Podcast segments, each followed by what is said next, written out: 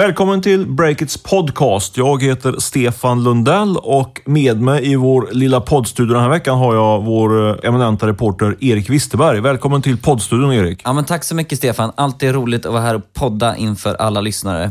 Ja, absolut. I det här avsnittet har jag författat en ingress som lyder så här att vi ska avslöja faktiskt att en av de största amerikanska streamingtjänsterna nu planerar en större inbrytning på den svenska marknaden. Mycket spännande. Sen rasar eh, Storytel på börsen as we speak och vi analyserar vad deras, eh, det fallet och vad som ligger bakom den här ganska oväntade storförlusten som de redovisar. Och så har vi två, jag och Erik, pumpat cheferna för Sveriges största YouTube-nätverk på en massa het information och givetvis ska ni få ta del av den informationen lite senare i podden. Men först ska vi riva av våra fem snabba nyheter från veckan som har gått och jag börjar. Vi har ju fortsatt att hårdgranska de hypade matapparna och eh, i veckan kunde vi avslöja att EQT-backade Wolt eh, låtit en misstänkt ekobrottsling agera arbetsgivare åt sina cykelbud. Eh, efter breakets frågor så valde Wolt att bryta detta samarbetet dock. Mm. Fredrik Wester, grundare och VD för den svenska spelsuccén Paradox, är självkritisk i samband med bolagets senaste kvartalsrapport.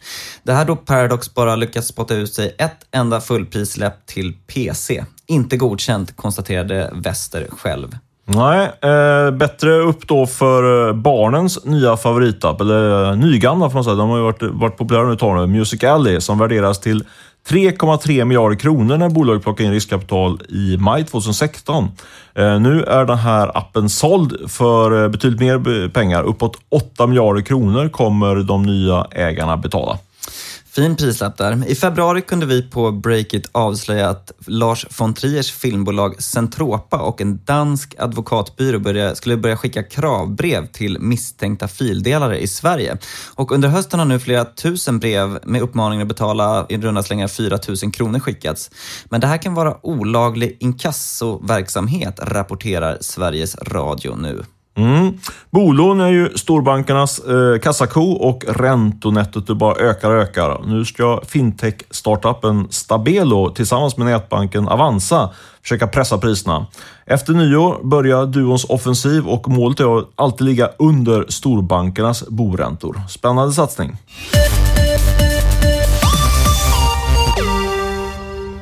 Huvudsponsor för Breakits podcast är Rackfish, leverantören av hosting för dig som vill ha hög kvalitet och hjälp från erfarna och kunniga personer. Rackfish är ju med oss hela 2017, vilket innebär att de verkligen stöttar Breakit på alla sätt och vis och vår då oberoende journalistik, vilket vi såklart gillar.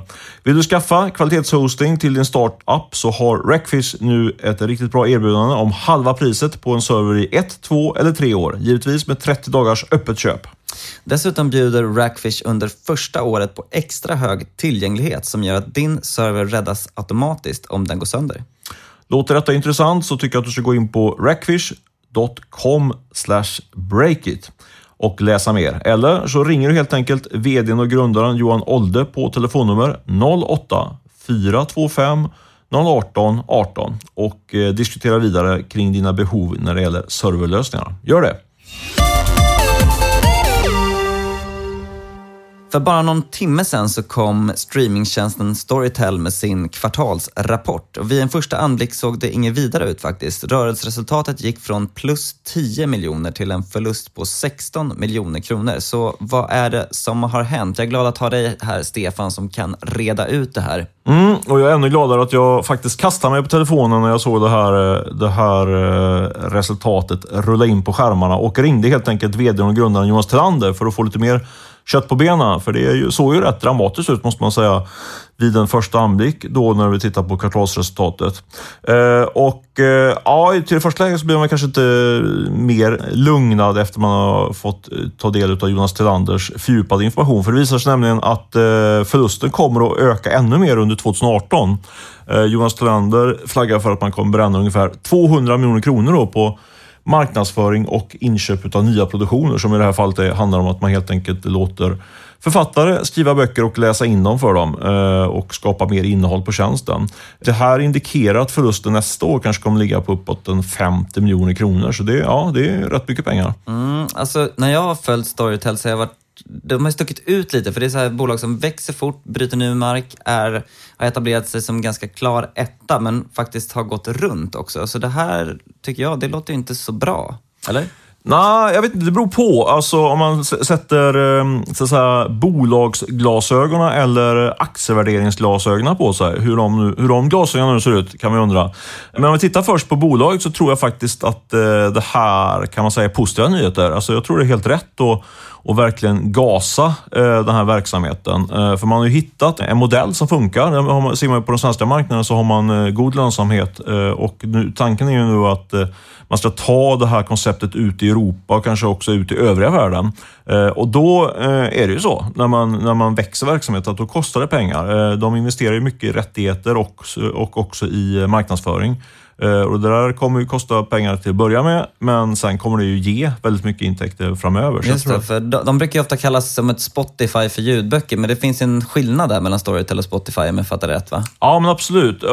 En skillnad är ju såklart att man, eller jag tänkte säga att man äger Norstedts då, men, och det, men det är den skillnaden eh, eh, lirar ju in så att säga på, på den förklaringen som ska komma till just nu. Och Det är ju alltså att man då äger rättigheter till, till en stor del av det man distribuerar ut till sina konsumenter. Det gör ju inte Spotify, utan man distribuerar ju bara eh, rättigheter från andra eh, skivbolag i det fallet. Då. Så det är en stor skillnad och de här investeringarna som man tar nästa, under nästa år på kanske 150 miljoner kronor i, i, nya rättigheter. Det är ju sådana kostnader som tas direkt på resultaträkningen, vilket innebär att det står, blir väldigt röda och jobbiga siffror i korta perspektivet. Men samtidigt så är det ju en investering som kommer generera en massa intäkter under många år framöver. Eh, så det blir, eh, det blir ser tufft ut från, i, i korta perspektivet, men på lång sikt så är det här ju verkligen en investering för, som kommer generera mycket pengar. Just det, som att man köper in ett stort lager nu som de kan sälja under många år. Men eh, om man, om man går in på aktieglasögonen där som du flaggade om då, hur ska man se på Storytel som ett aktiecase?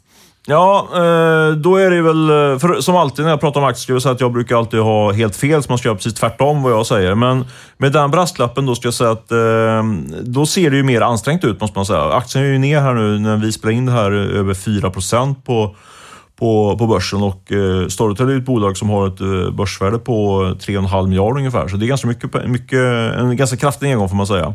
Eh, och eh, Man har ju det här höga värdet. Om man då tittar på till exempel, eh, man brukar titta på till exempel omsättningsmåtten då och relatera det till vilket värde som bolaget har på börsen. Och där ser man att eh, Storytels i, i dagsläget värderas till eh, faktiskt mer än tre gånger omsättning och det är väldigt aggressivt. Särskilt då som bolaget nu då, eh, gör förlust. Tidigare har man ju visat en vinst och, och haft de här höga eh, multiplarna och då är det lite enklare att motivera det. Så jag tror att eh, Eh, jag förstår varför kursen går ner just nu på kort sikt i alla fall. Eh, man får nog en ganska långsiktig investerare för att kunna räkna hem det där. Samtidigt kan man ju peka på att till exempel Netflix då, som är ändå i någon form i, av, eh, i liknande segment, de värderas till åtta gånger omsättningen.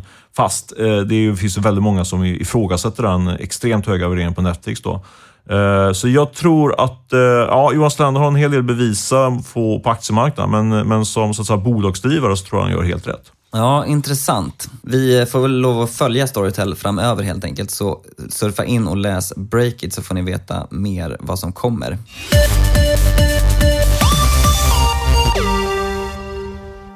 Den här veckan är juristbyrån Jansson och Norin sponsor till podden, vilket vi såklart älskar. Många som driver bolag är rädda för att kontakta jurister för att få hjälp. Eh, man tror att det potentiellt kan kosta skjortan att bara kontakta dem, men eh, hos Jansson och Norin är det inte alls så. Det kan jag faktiskt själv intyga. Vi har anlitat Jansson och Norin vid ett flertal tillfällen och är en nöjd kund. Mm, och Jansson och Norin är ju själva entreprenörer. Därför är de också extra duktiga på att hjälpa just startups med den juridik som är så speciell för unga bolag.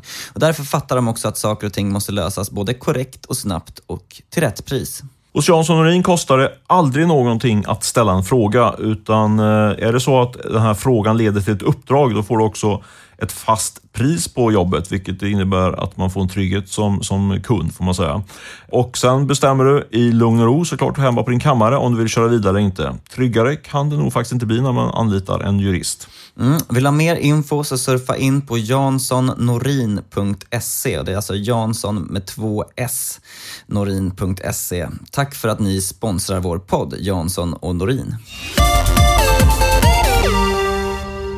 Ja, jag träffade grundaren utav Youtube-nätverket Splay som numera ingår i eh, MTG-koncernen. Eh, grundaren utav detta nätverk heter Viggo Sörman. Jag träffade honom på en utav Stockholms mer fashionabla lunchrestauranger här för några dagar sedan eh, och försökte pumpa honom på en del information. Eh, jag fick en del, tycker jag, eh, men däremot inte just när det gällde omsättningssiffrorna för 2017. För i och med att Splay ingår i börsnoterade MTG så var Vigor som en mussla där. Men du Erik hade lite bättre lycka. Du träffade ju Vigors får man säga, argaste konkurrent, va? Malte Andreasson på United Screens. Mm, jag träffade honom igår eh, där och deras kommersiella chef också, Nathalie. Men eh, för det första får man väl säga så att eh, konkurrenten kanske inte är Splay egentligen. Det målas ju ofta upp som att det är United Screens och Splay som slåss mot varandra. Men jag tror att Malte... Förstör nog inte den bilden, så enkel och bra rubrikkombination där. Ja, men det är nej, inte så. men det är klart att det är så. De krigar ju mot varandra på vissa fronter. Men det, det, större kriget, det handlar ju om tv-kanalerna. Alltså TV4 till exempel, där Malte jobbade under decennier. Och alla de andra tv-kanalerna, för de sitter ju på en pott av 5 miljarder kronor årligen i tv-reklam i Sverige bara. Och de här pengarna vill ju de här nätverken Splay och United Screens föra över till Youtube i så stor skala som möjligt. Och de gör ganska mycket väsen av sig de här bolagen.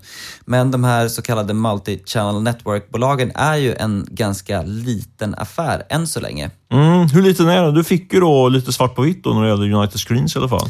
Ja men precis, ja, men de var ju väldigt glada för att de har nått två stycken stora milstolpar som de när de eh, satt och grundade bolaget för fem år sedan eh, suktade efter. Den ena var att de har nått 500 miljoner views på månadsbasis inom United Screens och eh, det är ju en imponerande siffra. Jag försökte benchmarka den mot Splay i Social Blade men eh, det, det, är svårt att göra det eftersom de, siffrorna stämmer så dåligt helt enkelt. Så där får vi väl, eh, I, I, Social Blade alltså? Ja, precis. Alltså där, de, det är, det är vad ska vi säga att det är? Det är någon form av offentlig databas man kan gå in och söka ja, i? En tredjepartstjänst som, som går in i YouTube och försöker suga ut data för att liksom kartlägga de olika nätverken. Men de hänger inte riktigt med där, verkar det som. Men de hårdaste, den hårdaste siffran var ju att eh, United Screens ser att man i år kommer att nå 100 miljoner i omsättning på helåret. Då.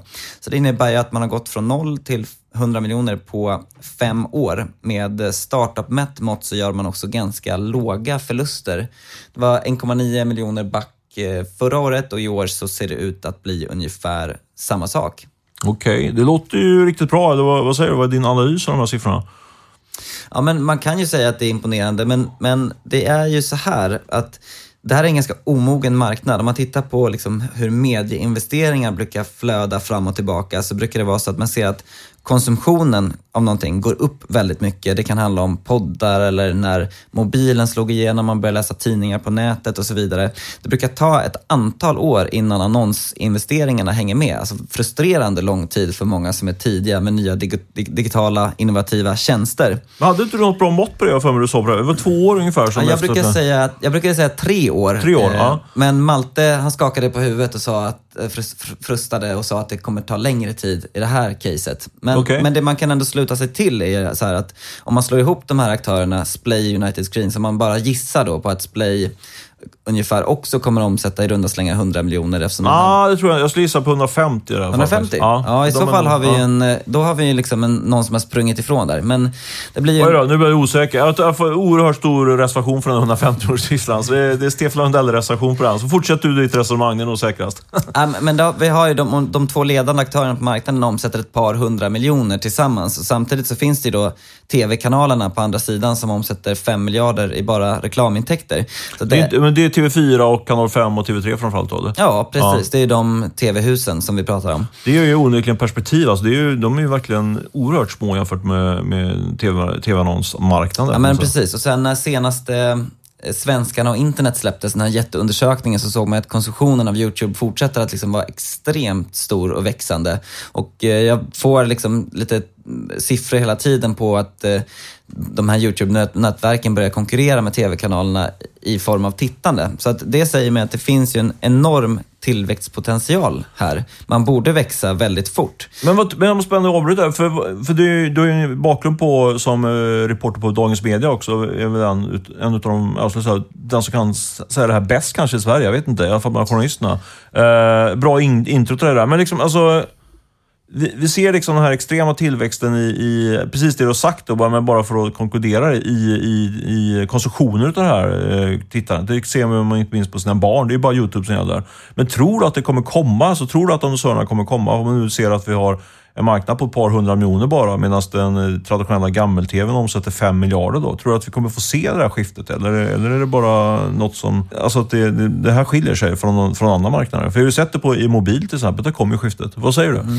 Alltså det man har sett i alla sådana där skiften är ju att liksom priset per kontakt brukar gå ner. Att det, det, blir billigare och mer effektivt på något sätt. Men om man tittar på hur det ser ut för just United Screens så kan man säga att deras tillväxt saktar in, givet att de då... Malte flaggade i och för sig för att de, det kunde bli något mer än 100 miljoner. Men tillväxten 2016 var 46 procent och når man 100 miljoner i år så blir tillväxten 27 procent. Och det finns ju en liten bromskloss här och för att ett sånt här bolag ska kunna växa så måste de hela tiden antingen ta in nya profiler eller få de profilerna de har att växa för att skapa liksom ett större tittarlager som man kan sälja till annonsörerna. Och mycket tyder på att talangen eh, kampen om talangen hårdnar, vilket jag vet att du har också hört lite mer om eh, i veckan. Mm. Vi snackade om det, jag och Vigor, en del eh, kring eh, den problematiken om att det är allt fler och fler spelare som kommer in på marknaden och och att det ändå finns någon form av begränsat utbud av de här supertalangerna. Och det där eh, med enkel marknadslogik så, så driver det ju upp eh, priserna. Inte minst när, när, nu, när man nu ser att eh, riktigt tunga spelare, det finns ju ganska många små uppsticka-nätverk då. De kanske inte är så, så jobbiga konkurrenter för för eh, i det här sammanhanget då jättar som eh, Splay och United Screens. Då. Men nu ser man ju att eh, medietungviktare som Bonnier och Aller, danska Aller, ger sig in och börjar jaga på de här influencerna också. De har startat i närtid startat egna YouTube-nätverk. Eh, och det där kommer driva upp priserna på, och, så det blir lite grann eh, man säga, säljarnas marknad då, om man, om man är en YouTuber. I alla fall om man har rätt målgrupp och en bra, eh, bra momentum i, i sin tillväxt på Youtube och på andra plattformar. Eh, så det driver upp priserna och eh, det är ganska intressant hur man... Det blir lite grann som fotbollsspelare där, hur, när man, alltså på transfermarknaden där. Uh, så jag tror att det är något som vi kommer att bevaka mer och mer på Breakit.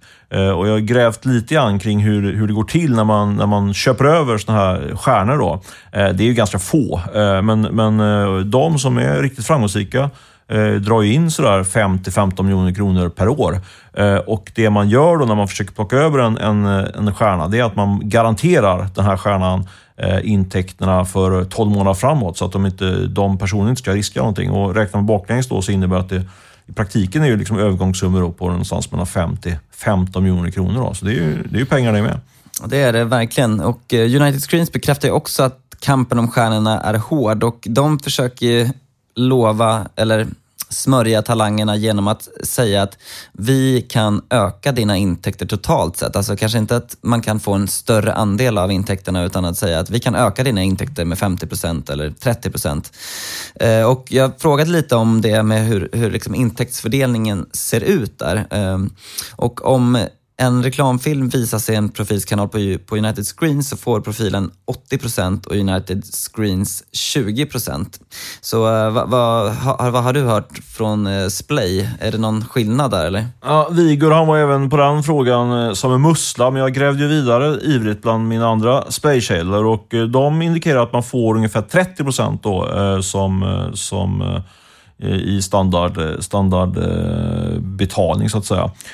Så de betalar lite mer faktiskt än United Screens, men det kan nog variera lite grann från fall till fall tror jag. Så det är väl marknads, marknadspris, det är väl någonstans mellan 20 och 30 procent skulle jag gissa. Just det, och det här är ju på liksom de rena reklamköpen där man använder YouTube-nätverk som en typ TV-kanal för att få ut en reklamfilm. Men den stora businessen är väl ändå de här stora branded content-samarbetena som man gör och de gör man ju oftast bara i samband med de riktiga topprofilerna Och där kan det nog vara betydligt eh, större pengar och helt andra dealar.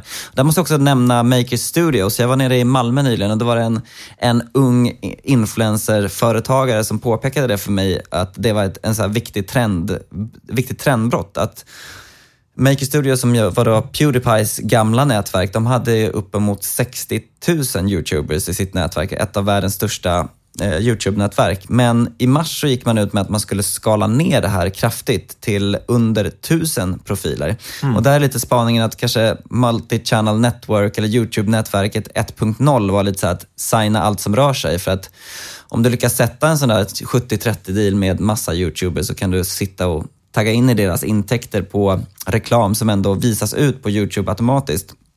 Och det är, det är nog därför vi har sett de här små upproren från YouTube-profiler i Sverige där man ser att man är, sitter på ett kontrakt där man, det är oklart vilket värde man får ut. Om man ser på liksom YouTube-nätverket 2.0 så kanske det är mer att satsa på verkligen utvalda profiler som annonsörer verkligen vill synas eh, med och som man också kan satsa på att öka deras intäkter. Så att eh, får se om, om även den svenska utvecklingen går åt det hållet, liksom färre mot värre än någon slags volymaffär. Ja, intressant spaning där. Eh, vi ska gå vidare lite grann i samma, i samma nisch, eller samma segment kan man säga. I alla fall eh, an, angränsande sådant. Jag har fått lyckats gräva fram en liten nyhet, eller en ganska stor nyhet kanske. Jag vet inte, det beror på vad man, vad man, hur man värderar det här. Men eh, Twitch känner du säkert till, Erik. Kan inte du berätta vad det är för något lite grann, så ska jag snart berätta vad nyheten är. Ja men Twitch för mig, det är ju en sån ställe, ett ställe där man sitter och tittar på när folk spelar Starcraft och andra dataspel och den ägs av Amazon om jag inte kommer ihåg helt fel. Och det är väl den ledande plattformen vad jag har fattat det som för att titta på liksom, eh, gaming. Mm, absolut, det kom eh, nya siffror för någon månad sedan eller två eh, som vi refererade som visar att de är, att de är dominerande i, i det segmentet. Eh, men nu är det så att de ska, och nu kommer min, min nyhet här, nu är det så att de ska hålla på, även, det har de gjort på den amerikanska marknaden, vidgat sitt spektrum och sitt, sitt innehåll till att inte bara Eh, inom citationstecken eh, eh, streama massa dataspelande killar. Och istället så har man öppnat upp nya vertikaler som bland annat fokuserar på mat och det var talkshows och, och eh, andra typer av, eh, av nyheter som går i eh, de här vertikalerna. Och Det som är intressant nu det är att man, har, man går på offensiv på den svenska marknaden och den är, man kan säga det är som en tvåstegsraket. I det läget just som man befinner sig just nu är att man håller på att kontakta en, en rad innehållsproducenter, alltså mediebolag som är duktiga på att producera innehåll för att få dem att börja med detta exklusivt eller i alla fall delexklusivt då för Twitch. Eh, och det där kommer att eh, rulla ut senare då, förmodligen under, under början av nästa år, eh, för att man då ska nå en, en bredare målgrupp i Stockholm och Sverige. men man har alltså, man har alltså varit, varit i, i Stockholm på plats den senaste veckan här och träffat innehållsproducenter. Rätt spännande tycker jag. Mm, spännande. Sverige och Stockholm verkar ju finnas på kartan för Amazon på många plan, men om man kollar lite på, för många är ju Twitch just liksom gaming, så vilken typ av innehåll kommer vi få se där? Svenskt innehåll? Ja, det återstår att se, men om man tittar utifrån de, som, de personerna, som, eller de olika typer av innehållsproducenter som de har träffat, enligt mina källor, så, så kan det vara ett ganska brett spektrum. Uh, uh, jag nämnde ju då att, i, att man uh, kör diverse mat och talkshows, matshower också, men jag tror att man kan tänka sig ganska brett vad man egentligen ser på, på Youtube idag. Jag tror, jag tror att det blir eh, långt ifrån bara nischat eh, mot spel framöver. Mm, konkurrensen skruvas upp på den heta streamingmarknaden. Vi har också tidigare spekulerat en del om att andra amerikanska jättar, till exempel Facebook ska börja upp, köpa upp lokalt innehåll och rättigheter här i Sverige. Det här kan ju peka åt den riktningen. Mm. Jag tror också att om inte Facebook redan är här och shoppar bland produktionsbolag eller innehållsproducenter så tror jag att det är en tidsfråga innan det också kommer ske faktiskt. Jag vet att du har argumenterat för det här tidigare, men, men eh, damma av den argumentationen igen, för den verkar vara mer aktuell nu än någonsin. Var, varför tror du det? Nej, men den började ju med eh, det var många år sedan jag började fråga tv-cheferna i Sverige om vad de skulle göra när Facebook började köpa sporträttigheter. Och det, det brukade de skratta åt då lite grann för att de sa att det är för dyrt. Men det har vi sett att de, de gör, eh, Facebook. Det är ingen snack om det. Facebook kommer kliva in i sportvärlden. Vi ser att Snap knyter samarbeten med Discovery inför OS. Så de här nya plattformarna liksom tappar in i ett innehåll som förut har varit bakom betalvägg. Men om man tittar på Facebook specifikt just nu så har de ju en jättesatsning som heter Watch som har rullats ut i USA. Det är som flik i appen som är som en egen videomiljö. Och den här ska ju vara liksom mer liksom premiuminnehåll och eh, upplagt för ett längre tittande än vad Facebooks newsfeed är. Och det här Watch-plattformen måste ju fyllas om den ska bli eh, någonting överhuvudtaget. Och där behöver man ju faktiskt ha ett unikt innehåll som kan appellera till ja, folk här i Sverige till exempel. Den stora anledningen bakom hela den här videostrategin är ju ganska enkel. Den handlar om pengar helt enkelt. För att, jag vet inte om, har du sett de här Facebook midrollsen, alltså reklambreaken i videos på Facebook, Stefan? Ja, de har swishat förbi, men har ju sällan eh, tagit del av det egentliga innehållet när man ser att de eh, rullar på. Det kanske är en, en del av problematiken också med den här tv-reklamen. Ja, men precis. För att Facebook eh, det, här, det kom ju ganska sent att de införde en, ett sätt att tjäna pengar på videoinnehåll, alltså både för den som skapar videos och för Facebook. Så där öppnar man ju upp, om man knyter an till den här äh, 5 miljarders kakan i Sverige, det är ju Facebooks försök att ta, ta den helt enkelt. Om man tittar på en sån där annons är upplagd, den, det blir en slags nedräkning i, i fönstret. Så här. Nu startar en annons om fem sekunder. Och Eh, man, man har ju ganska många chanser att bara scrolla vidare som man brukar göra på Facebook. Så att slutsatsen där blir att du måste ha ett väldigt premiuminnehåll för att lyckas skapa den här affären kring de här annonserna. Alltså du måste ha innehåll som det är värt att stanna kvar även efter den här annonsen för att och, ja, fortsätta titta. Så Men alltså bara så jag mer där, jag kanske har missuppfattat det när jag, när jag själv varit inne i, och sett i mitt flöde, men i, först rullar det igång eh, riktigt innehåll så att säga och sen så bryts detta innehållet utav en annons då. Och, sen så, och, och man får då en heads-up att nu är det 4, 5, 3, eller 5, 3, 2 och så vidare nedräkning till när, när reklamen börjar då, är det så det Ja men precis, de har gjort lite tvärtom mot hur eh, nät aktörerna i Sverige, webb-tv som Aftonbladet till exempel, där har du ju pre-rolls, alltså reklam innan klippen och där ja. är mid-rolls. Det är reklam som dyker upp mitt ah, i klippen. Ja. Så att du ska börja titta på någonting, bli fångad, sen kommer det lite reklam och sen ska du förhoppningsvis stanna kvar. Men då är det såklart en rätt stor andel som, som uh, schappar då när man ser att nu är det fem sekunder kort till en reklambreak då.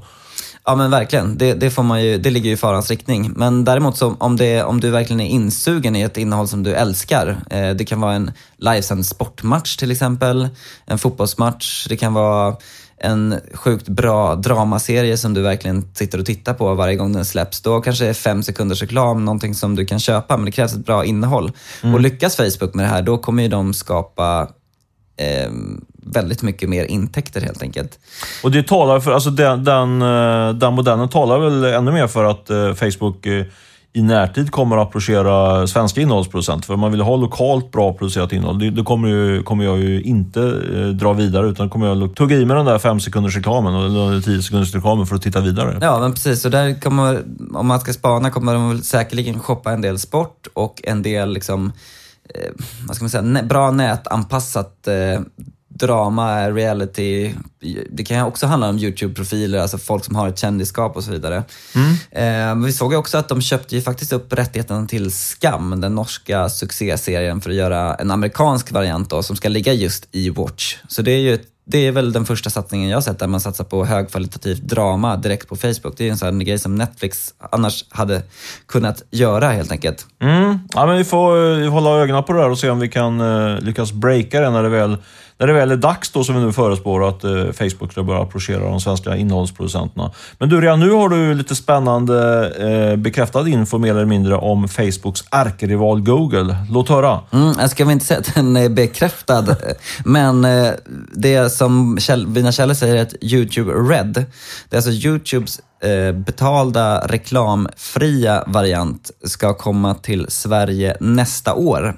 Och det här är någonting som vi har väntat på ett, ett ganska bra tag, för den här tjänsten släpptes ju 2015 om jag minns det rätt. Ja, jag minns att vi skrev, gjorde rätt mycket eh, stora, eh, stora, långa artiklar och stora artiklar om eh, att Pewdiepie skulle vara lite dragplåster i den här satsningen. Men vad, vad betyder det här då för, för den svenska marknaden, att de nu är på väg in här? Ja, men Youtube är ju en jätteplattform eh, sett till användandet både globalt och i Sverige. Och det finns ju ett par implikationer av Youtube Red som man kan dra ut redan nu. Dels så, så är det ju faktiskt en Spotify-konkurrent. Eh, för det är ju många kids framförallt redan idag som, som får sin musik från YouTube. Man använder det helt enkelt ut, utan att titta på appen, utan man bara spelar musik där i. Och det har funnits ett litet problem med det, att i YouTube, om du släcker eh, skärmen så slutar det spela. Och i YouTube Red så, så är det inte så, utan du kan använda det som en, som en streamingtjänst. Och då får du för samma peng som Spotify ungefär, får du både en bra musiktjänst och eh, en videotjänst där du kan följa premiuminnehåll från ja, Youtube-profilerna som, som ligger där. För, man, för de, kommer ta, de tar ungefär 100 spänn de också för, för att vara prenumerant på den här tjänsten? Ja, men precis. I runda slängar 10 dollar mm. kostar det. Eh, sen har de en sån här inträdesnivå på 2 dollar eller 2,99 eller sådär in, i första månaderna. Men man kan också säga att det här ger också möjligheten att faktiskt ta betalt för själva innehållet på YouTube. Alltså I dagens läge så är det ju bara som vi snackade om förut med Splay United Screens, det är reklamintäkterna. Det här öppnar ju för dels för profiler att kunna ta betalt för exklusivt innehåll, men också kanske för profiler som står på egna ben eh, utan ett nätverk. Om du är tillräckligt stor och har en liksom, dedikerad fanskara så kan du ju faktiskt använda YouTube som plattform eh, för att få in prenumerationsintäkter. Och de här intäkterna ska delas ungefär som Spotify gör med skivbolagen, att man bestämmer att en viss andel av alla prenumerationsintäkter ska gå till Eh, profilerna och rättighetsinnehavarna helt enkelt. Men hur har det gått egentligen? Alltså, vi, vi skrev och sagt mycket om det här när det lanserades då i USA. Vad, har du, har du fått fram, grävt fram några siffror på hur, hur den här lanseringen har funkat eh, där? Mm, jag kollade lite på hur det har gått i USA eh, och antalet prenumeranter har ju hittills varit eh, ganska lågt. Jag tror de hade en marknadsandel på någon procent ungefär, Youtube Red, men det var ändå någon eh, 1,5 miljoner när jag kollade i, det var i januari. Eh, så det har kan ju hänt saker sen dess. Men eh, man får ändå bedöma att det inte blivit någon sån här braksuccé. Och det är väl så med de här liksom, nya plattformarna som kommer ut, att det är inte så att någon kommer in och tar hela marknaden, utan man chippar in och tar en liten bit av marknaden allihopa.